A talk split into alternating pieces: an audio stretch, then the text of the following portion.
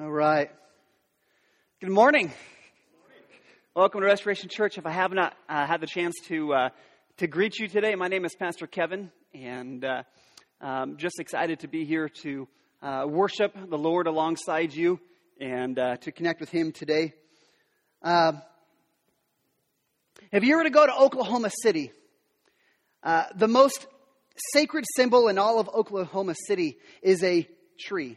It's a simple tree, shade bearing, an 80 year old uh, American elm tree. I think uh, it looks something like that. Now, this tree is unique because tourists will come from all over the region. They'll drive miles upon miles to come and visit this tree. In our, our world of, of selfies, people will come and get their picture taken in front of the tree because it's significance. Arborists, they very meticulously take care and protect this tree. This tree, if you go to Oklahoma City, you will find it on posters, you will find it on letterhead, you will see it all over the place. Sure, there are other trees in the region that are larger, that are fuller, that are, are even greener. But no tree is as cherished as this tree right here. Because the city, it cherishes this tree not for its appearance, but for its endurance. Because this tree endured the Oklahoma City bombing. 1995, uh, the, this was really the first major act of evil that I was at an age that I could understand what was happening. Timothy McVeigh, he parked a, a truck full of explosives uh, several yards from this tree and detonated it. And if you uh, remember that story, his act of terror killed 168 people. It wounded 850 people. It destroyed the federal building in Oklahoma City.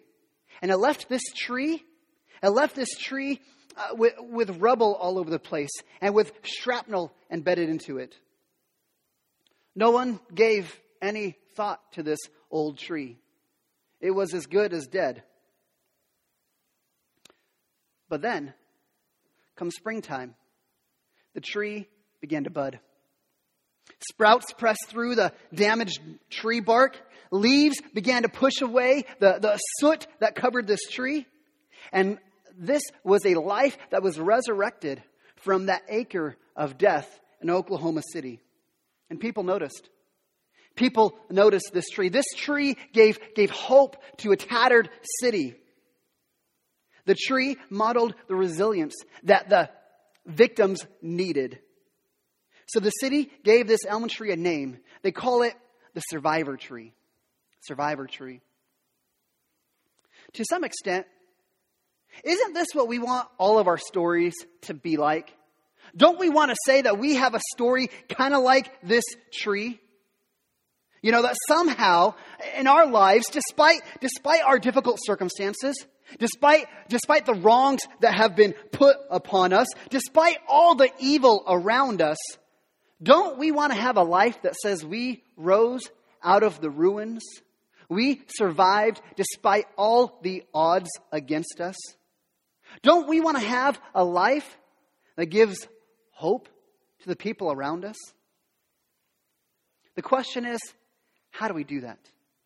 How do we do that? How do we rise out of the ashes? How do we overcome the, the, the, difficulty and the hurt and the pain and those things? I think David probably has some ideas for us. If you are new to Restoration Church, we've been in a series the past couple of weeks called Pursuing God's Heart, a study on the life of David. And as a, as a little bit of a recap for what we've learned about David, we saw that David was the youngest of eight brothers, and he was from a little podunk town uh, called Bethlehem. If you can picture uh, the end of the road that nobody goes to, that was where David was from. And it is in this town that the prophet Samuel comes and anoints David to be the next king. A few months later, a few months later, David is, is going to go out to visit his brothers. His brothers were in the, the military. They were in the, they were soldiers. And his dad says, Hey, David, go take this lunch to your brothers. So David goes out to his brothers and he sees this, he sees this uh, big bad wolf that everybody was afraid of, Goliath. And David says, Why isn't someone going to go fight him? And David, who's just a teenage boy, volunteers and says, Hey, I'll go fight Goliath. and he defeated Goliath. God continues to bless David wherever he goes. David becomes the general, uh, one of the generals in the army, and had a, a, number of soldiers underneath him. And he began to win favor from the people of Israel. And, and God just continued to bless him everywhere he went. But eventually, the current king, Saul, he can't stand someone being better than him. He can't stand God's blessing on somebody else's life. And so Saul becomes filled with, with jealousy and he starts to pursue David's life in an effort to kill him. We saw that there were six murderous attempts that Saul put on David's life. And, and as Saul began pursuing David, he began taking away everything that David held dear. He took away David's job. He took away David's wife. He took away David's home. He took away David's mentor. He took away David's best friend. David had nothing left to lean on. Finally, finally, David finds cover in the cave of Adullam. And it's in that cave of Adullam that he found his refuge in God. And realized during the difficult times, there's only one place I can turn for refuge, and that is in God. 400 men who were rejected, who were, who were broken, they joined David in that cave and they became a mighty army of God. So, 1 Samuel 23 verse 14 kind of sums up what David's life is like this day, in, in this time. It says in verse 14, David remained in the strongholds in the wilderness in the hill country of the wilderness of Ziph. And Saul sought him every day, but God did not give him into his hand every day. David is on the run from Saul. Saul has, has taken all of his attention. He's taken the entire army and said, here's what we're going to do. Instead of protecting our boundaries, instead of, instead of uh, working with the Philistines and destroying them, we're going to pursue this shepherd boy. So at this point, David's on the run for years. Not just months, not just weeks.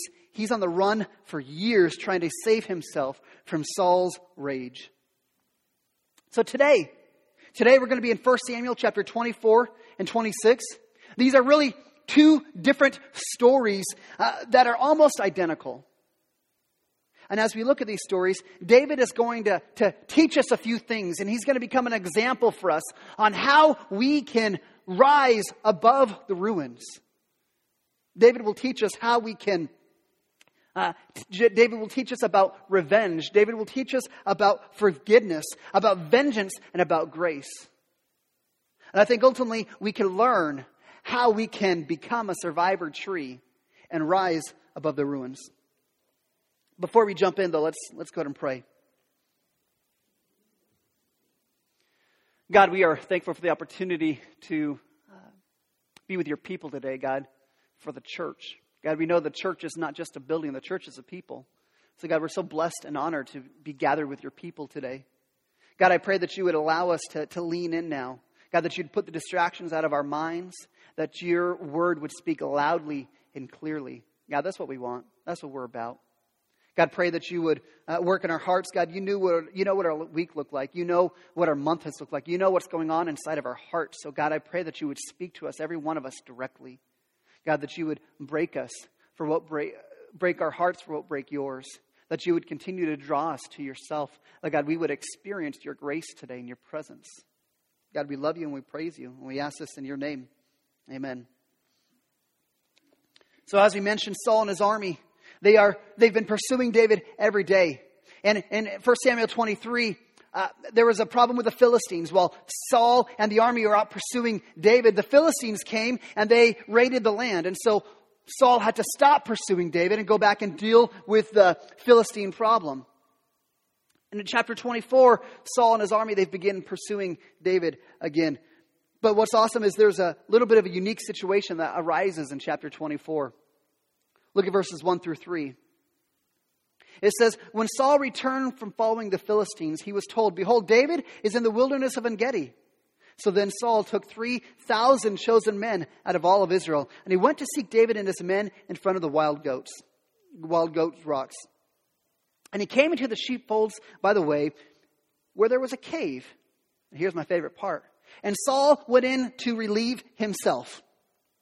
Now, David and his men were sitting in the innermost parts of the cave. Teenage boys are dying right now because of that. See, I, I, love that the Bible is just so real. It just puts it out there, you know? In the midst of Saul's craziness and his rage against David, Saul's got to answer the, the, the call of nature. That pot roast from last night's dinner wasn't sitting very well and he had to go take care of business. So, so Saul finds himself in, in, in some quiet time in the cave, trying to have his quiet time to take care of business. But this cave isn't just any cave. This happens to be the exact cave that David and his men were hiding. You talk about being vulnerable. You talk about Saul being vulnerable. See, it's bad enough. It's bad enough for the king to be seen at that very moment when he's taking care of his business, but much less to be in the presence of his enemy. And this is what David's men said. They said, Hey, David, here's your chance. Saul's preoccupied. Saul's taking care of business. He's not on guard. He's by himself. David, you can come in. Here's my dagger. Go take care of this problem. And remember, these, these, these men of David's, they were trained to fight. And here, their enemy was at the most vulnerable moment. Come on, David. Take care of this problem once and for all. So, verse 4 says David arose and stealthily cut off a corner of Saul's robe. Keyword there is stealthily. He had to creep up and kind of watch where he walked as he snuck up behind David, if you know what I mean. But instead of later gloating and, and glorifying what he had done, David became troubled. Verse 5 says that his heart struck him. He began to feel guilty. Now you got to put yourself in David's shoes. He's done, David's done nothing wrong to Saul. David has been faithful. David has been honorable. He has done nothing wrong uh, that would, that would enlist the rage of Saul. This is unrealistic. And so David, David, he's got every right to, to, to want to kill Saul. Saul has violated him in every way. Saul has, has unjustly pursued him. Saul has taken away everything that David holds dear. And all David did was cut a corner of his robe. And all of a sudden, David was overcome with guilt. See, do you think integrity matters? I mean, this is really just a little thing. It's just a corner of a robe. No one would probably even notice that it was gone. But you see, when we give in to temptation, we tend to rationalize what we do as just being a little thing. But something we have to understand is there is no small step on the road to temptation. There's no small step. Every step we take when we give into temptation is, is a step in the wrong direction. No matter how big, no matter how small. David cut off a, a part of the king's robe, and now he experienced this, this justified guilt. Because you see, when we really begin to walk with God, we desire to come to terms with God on every single detail. We get bothered by the little things. Our conscience bothers us even with something very small. See, and it's when we get away from those little things. It's when we allow ourselves to make excuses like, this doesn't matter, it's such a little thing. That is the warning sign that we are headed down a terrible path continues in verse 6, and he says, uh, David said to his men, The Lord forbid that I should do this thing to my Lord, the Lord's anointed, to put out my hand against him, seeing he is the Lord's anointed. So David persuaded his men with these words and did not permit them to attack Saul. And Saul rose and left the cave and went on his way. I, I just, I, I love verse 6 here. Verse 7, excuse me. Here we see David. He did the right thing despite the whole bunch of people around him encouraging him to do the wrong thing. And it says he persuaded them with his words. Can you imagine the conversation that David would have had with his men? Hey guys, you know, I don't think we should do this. Come on, David. Come on, David. Everybody's doing it. Come on, David. We, we won't judge you. We, we won't tell anybody. You, you can get away with it. Nobody's going to care. This is going to solve our problem, David. But think about this. Who knows? Who knows who you and I could persuade for Jesus if we walked with God with integrity?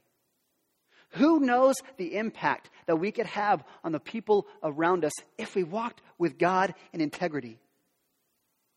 Honestly, there's no greater turnoff to Christianity than a hypocrite. Sometimes people, when they say they love Jesus and they walk with Jesus, but their life doesn't show it, that becomes one of the greatest turnoffs to Christianity. But on the flip side, there is probably nothing more infectious or, or attractive about Christianity than a person whose godly lifestyle reflects their faith. The, the impact of, of, hey, I have a relationship with Jesus and he begins to change me even in the minute details. There's probably nothing more attractive to Christianity than a godly lifestyle and every part of their life. Authentic Christianity. Doing the right thing even when everybody else is doing wrong. This isn't being preachy. This isn't being prudish. This is just good, honest, clean Christian living. This is having integrity. This is refusing to participate in hypocrisy. So Saul finishes his, his business. And he exits the cave, and David soon follows. And from the entrance of the cave, David lifts the corner of the robe that he cut off from Saul. And verse 11, he says this He says, See, my father, see the corner of your robe in my hand? For by the fact that I cut the corner of your robe and did not kill you, you may know and see that there is no wrong or treason in my hands. I have not sinned against you, though you hunt my life and take it away. David says, I could have killed you. I had you in my grasp, but I didn't. I honored you. And Saul looks up stunned. And he says in verse 19, If a man finds his enemy, will he let him go safely? Saul says this doesn't happen. And David says it does happen. It just happened. And we're going to see it happens once more. Chapter 26. Saul once again is pursuing and hunting and, and chasing after David. And David hears that Saul is back at it again. And so David sends a couple spies out to determine, hey, where's Saul at? How many people does he have with him? What's happening? And the spies come back to David and they say, hey, hey, David, it's late at night. And Saul and all of his men and all of his guards, they've fallen asleep. They've fallen asleep. David, here's your opportunity. So David asks his men for a volunteer to go. In chapter 26, verse 7, tells the story. It says, So David and Abishai went to the army by night. And there lay Saul sleeping within the encampment, with his spear stuck in the ground at his head. And Abner and the army lay around him. Then Abishai said to David, God has given your enemy into your hand this day. Now please let me pin him to the earth with one stroke of the spear, and I will not strike him twice. But David said to Abishai, Do not destroy him, for who can put out his hand against the Lord's anointed and be guiltless? And David said, As the Lord lives, the Lord will strike him, or his day will come to die, and he will go down in battle and perish. The Lord forbid that I should put out my hand against the Lord's anointed. But take now the spear that is at his head and the jar of water and let us go. So David took the spear and the jar of water from Saul's head and they went away. And no man saw it or knew it, nor did they wake, for they were all asleep because a deep sleep from the Lord had fallen upon him. See, once again, David would not budge in his integrity. He would not lift even a finger against the Lord's anointed king. From a distance, from a distance around the campsite, David hollers out and wakes up the camp. And he tells Saul in verse 23, in chapter 20, 26, he says, The Lord gave you into my hand today, and I would not put out my hand against the Lord's anointed. David, he's a man after God's own heart. He's the, he's the example for you and I on how we can become men and women after God's own heart. And this is one of the stories we like. This is one of the stories where David is a stud. We look up to him and say, man, that's amazing. Most of us could only dream of living with such integrity. We often say that we would, we would definitely do the right thing if we had the opportunity. Even when the wrong thing would have been acceptable.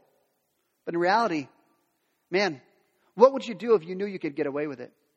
What would you do if you knew you'd never get found out? But this message isn't just about integrity. David also teaches us a very important lesson about forgiveness and revenge. Again, we can't ignore the fact that Saul has effectively rocked David's world and taken away everything that David held dear. And we talked about these things. He's taken his, he's taken away his career, his wife, his friends. He's taken everything away from him. And now David has been on the run for years from Saul and, and his rage.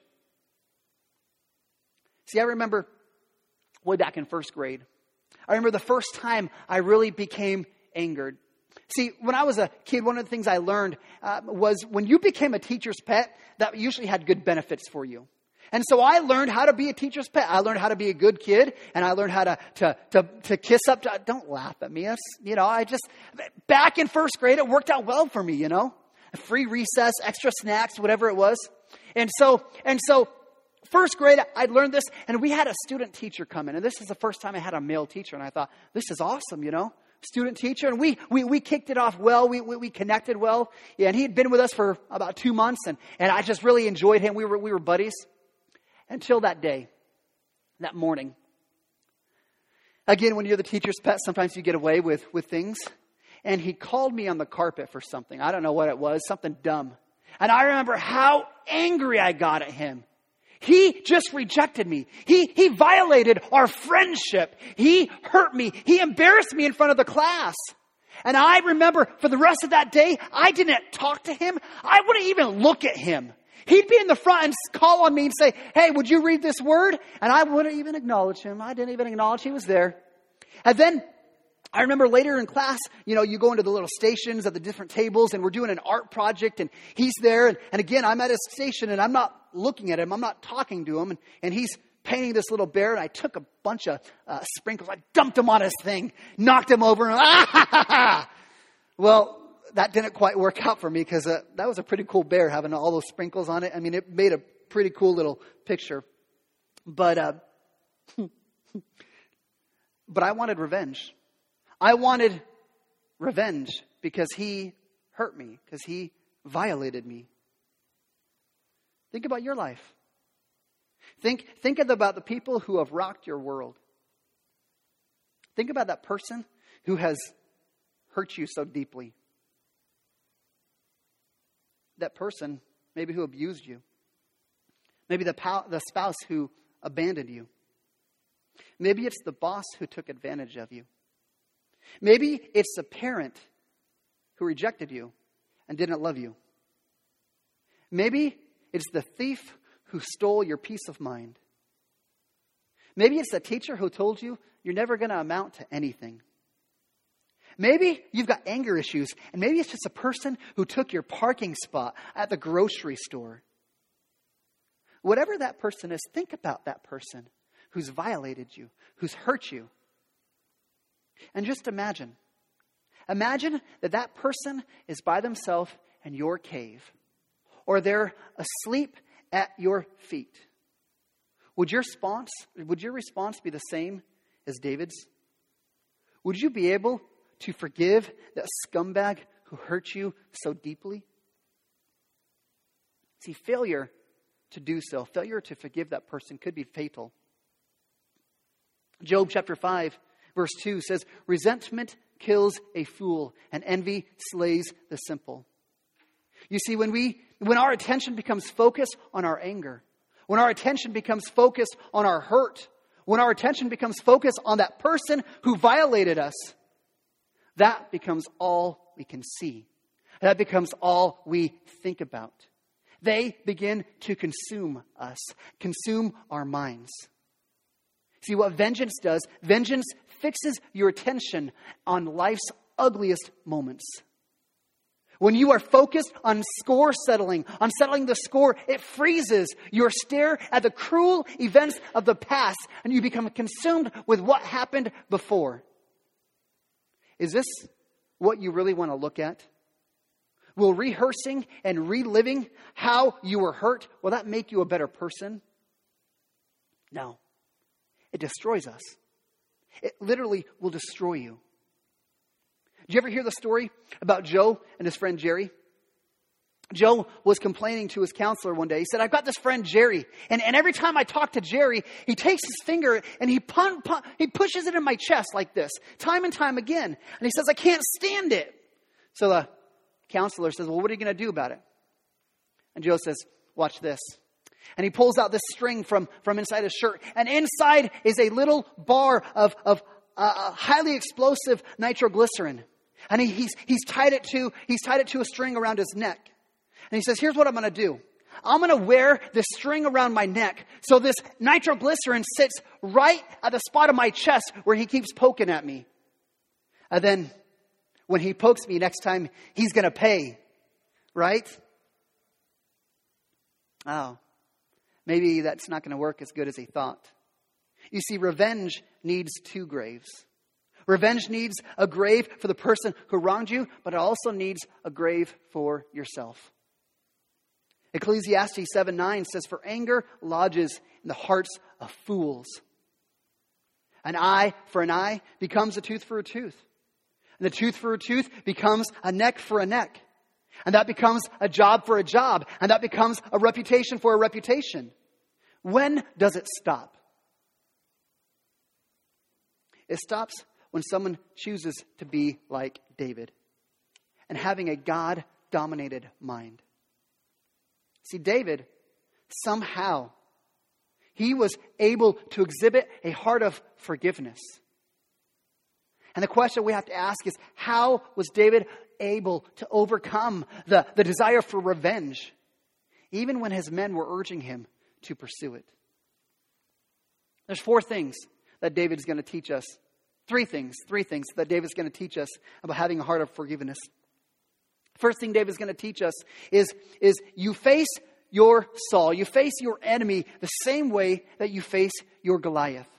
Remember in the story of David and Goliath, all the soldiers, all they could see with Goliath, that's all they could talk about. But David, who did David talk about? He talked only about God. You see, the first way you, you, you, you have a heart of forgiveness is you, have, you focus more so on God than anything else. Instead of being stuck on what Saul did, instead of being stuck on how he was violated, David focused himself on God. As you look through these two chapters, you see this in chapter 24, verse 6. It says, The Lord forbid that I should do anything. Verse 6, the Lord's anointed. Verse 6, the Lord's anointed. Verse 10, the Lord gave. Verse 10, the Lord's anointed. Verse 12, may the Lord. Verse 12 again, the Lord avenged. Verse 15, may the Lord. Time and time and time again, it is God who is dominating David's thoughts. It is God who is dominating his words. 26 is the same thing. As David is talking to the bodyguard, he says in verse 16, as the Lord lives, the Lord's anointed. Verse 19, if is the Lord who has stirred you up before the Lord and the heritage of the Lord. Verse, verse 20, in the presence of the Lord. Verse 23, the Lord rewards you. Uh, the Lord gave you. The Lord's anointed, precious in the sight of the Lord. Do you get this? God is first and foremost on David's mind. His mind isn't consumed with how he's been violated. His mind isn't consumed about that person who hurt him. His mind, his, his, his life is consumed with God. He sees God much more than anything that has happened to him. See, this is something I'm beginning to learn about David.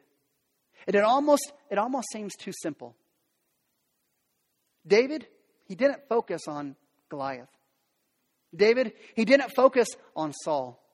He didn't focus on how he'd been hurt, on how he'd been violated he focused on God. And if you and I, if we're going to become men and women after God's own heart, I think the, the, the, thing to learn is we can't focus on the difficulties in front of us. We can't focus on how we've been wronged, on how we've been hurt. We can't focus on the people who have hurt us, the peoples who have abandoned us, the people who have violated us. We have to focus above all else on God. And it seems so simple. It seems so simple, but if we're going to be honest, it is so difficult for us to put into practice. Second thing that David is going to teach us about having a heart of forgiveness is, is David views his enemy through the grid of heaven. And these two chapters, if you go through and you circle every time that David calls Saul the Lord's anointed, the Lord's anointed, the Lord's anointed, you'll find it six times in these two chapters. Can you think of any other terms that, Saul, that David might have used for Saul? I mean, I've got I've got four boys at home, and sometimes they get into arguments, and you hear all sorts of name calling, you know, uh, fart sniffer, scab eater. I mean, all sorts of creative things, you know. What about you? what kind of names would you call your greatest enemy? Would those be words that we could say in church? Not David.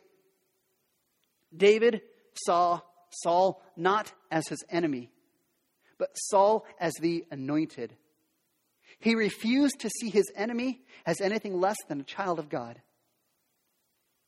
No, no, David didn't applaud Saul's behavior. He just acknowledged who ultimately is in control of God, in control of Saul God. He acknowledged the sovereignty of God. David filtered his view of Saul through the grid of heaven. The king, Saul, he still belonged to God. And that gave David hope. There's a story that Max Lucado tells.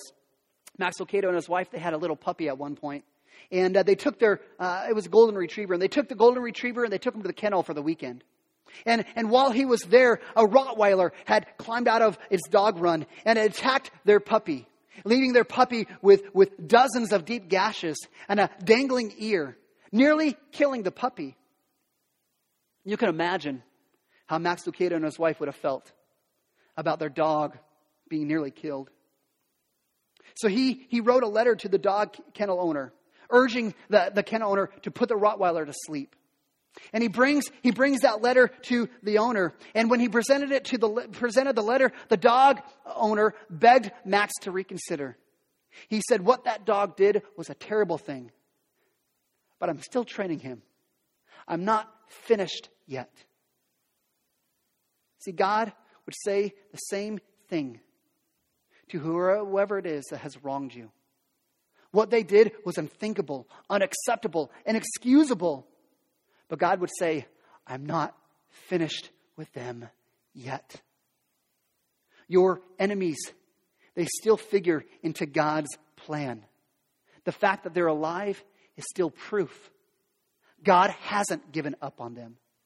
They may absolutely be out of the will of God, but they're not out of His reach. You honor God when you see them not as His failures, but as His projects. Third thing that David is going to teach us. He's going to teach us that vengeance belongs to God, not to us. Revenge belongs to Him, not to us. From the mouth of the cave, chapter 24, David said in verse 15, he says, May the Lord therefore be judge and give sentence between me and you, and see to it and plead my cause and deliver me from your hand. David realizes God is the only one who occupies the seat on the supreme court of heaven. He wears a robe and he refuses to share the gravel with us. For this reason, Paul wrote in Romans chapter 12, he said, Beloved, never avenge yourselves, but leave it to the wrath of God. For it is written, Vengeance is mine, I will repay, says the Lord. See, when we begin to pursue revenge, what it does is it removes God from the equation. Vigilantes, they displace and they replace God with themselves. And we justify it. We say things like, you know, God, I'm not sure you can handle this one. God, I'm not sure that you can handle it. You might punish too little or you might punish too, too strong. And so, God, I'll take matters into my own hands this time. Is this what we want to say? Is this what we want to do? Because Jesus didn't. Nobody had a more better sense of right and wrong than Jesus, the perfect Son of God. Yet 1 Peter 2 says, When Jesus was reviled, he did not revile in return. When he suffered, he did not threaten, but continued entrusting himself to him who judges justly.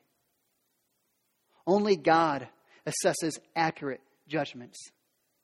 We impose our judgments too severe or too slight.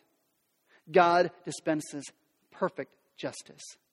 Vengeance is his job, not ours. So we leave our enemies in his hands. I know that sounds difficult. It sounds good. Oh, it makes sense, but it is so difficult to put to practice. How can I do that? There's no way that I can just forgive and, and move on. Listen, forgiveness is not pretending that things didn't happen. David doesn't gloss over or sidestep Saul's sin. He didn't avoid the issue, but ultimately, David kept his distance. As you look at the end of both of these chapters, chapter 24, verse 22, it says, David swore this to Saul. Then Saul went home, and David and his men went up to the stronghold. The end of chapter 26 and verse 25, it says, So David went his way, and Saul returned to his palace. Saul went back to the palace, and David went the other direction to the caves. Forgiveness is not foolishness. Give grace, but if it needs to be, keep your distance. There's nothing wrong with that. Ultimately, if we were to sum it up, we would say that forgiveness all comes down to seeing your offender with different eyes.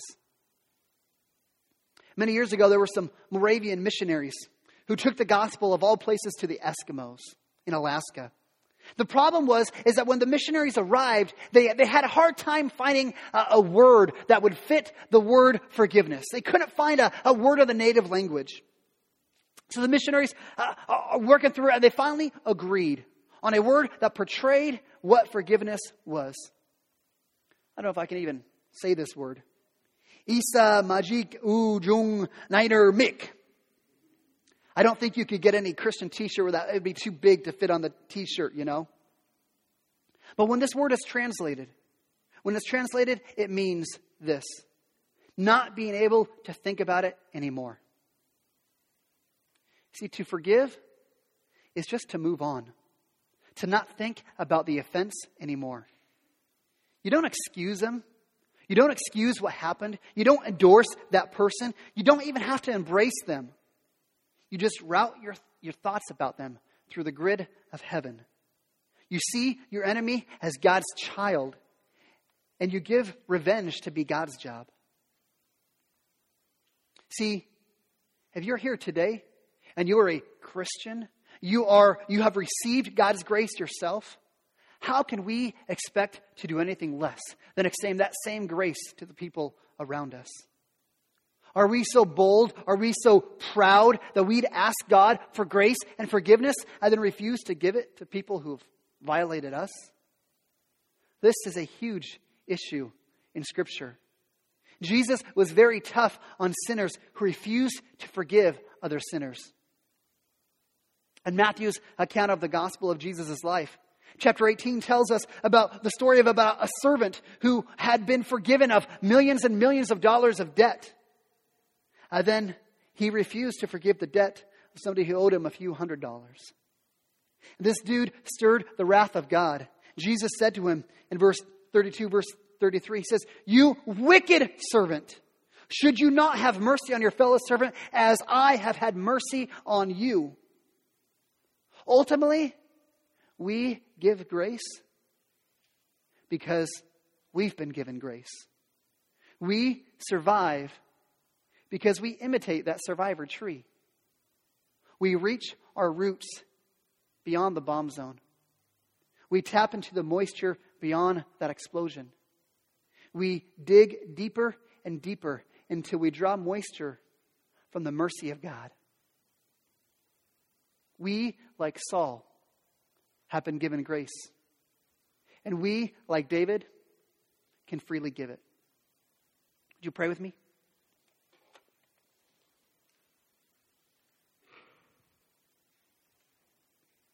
God, there's times when we open up your word And God, you deal with some deep things. God, I'm thankful that you don't skip over those things. I'm thankful that is real. That God, as we think about people who have wronged us, people who have violated us, man, God, that, that rages inside of us, that boils inside of us, holds us back. God, ultimately, it can be fatal. God, I'm thankful for the story and the challenge to be men and women after God's own heart, to have hearts of forgiveness. God, we know that that is not possible without you. We know that you are the one that makes it possible because on our own, God, we are full of vengeance. We are full of anger. But God, through your grace that you've given us, it's through that grace that we can give grace to others. God, I pray for those in here, God, who have been holding on to that bitterness of all the ways that they've been wronged, of how somebody has violated them so deeply, has hurt them so deeply, has taken away what has meant so much to them. That God, your grace would be on them. That God, they would begin to become that survivor tree, to overcome the ruins, to extend forgiveness and grace. God, I pray that you would help us to see you more than our problems, to see you more than the ways that we've been hurt, to see you as greater than anything in front of us. God, I pray that you would help us to understand how to put this into practice. God, I pray that you would help us to see everybody, even those people that we have such bitterness towards, that we would see them through the grid of heaven and grace. And the fact that, God, you are sovereign, that you are powerful, and that nobody, God, is beyond your reach. God, I pray that you would help us to have trust in your vengeance, that you will bring vengeance for what's been done. And I pray for us to help us to practice this. I pray that today would be a significant day. That God, you did something mighty in our heart. God, I pray as we have the opportunity to respond to your word. God, we know your word is not just to be heard, it's meant to be acted upon. And God, as we have the opportunity to sing these next two songs in response to your word today, God, I pray that you would uh, allow us to spend some time in prayer, crying out to say, God, would you help me to put this to practice? Would you help me to embrace it, to understand it? That it's not just something I ascribe to mentally, but it's something I can actually do in my heart. God, I pray there's anybody in here who, who this has just opened up a wound and they say, Man, I need someone to talk to, I need someone to pray with. God, I pray that during these two songs that they'd have the boldness to come forward and say, Hey, Pastor, would you pray with me? Pastor, can I just tell you my story, what I'm working through? Because ultimately, this is what I want for each and every one of us. That we would be men and women after your own heart. That we would exhibit a heart of forgiveness. And God, if we're there, God, if you've done a work in our heart, I pray that during this response time, that we can just close our eyes and we can join in worship in praising you for who you are. Because, God, no matter what somebody has done to us, no matter what Saul has done to David, God, every time we sin, we reject you. And your grace is always there to forgive us. And, God, that's worthy of our worship, that's worthy of our praise. That we have received your grace time and time again. God, I pray for your presence to be with us now as we respond to your word. We ask this in your holy and precious name.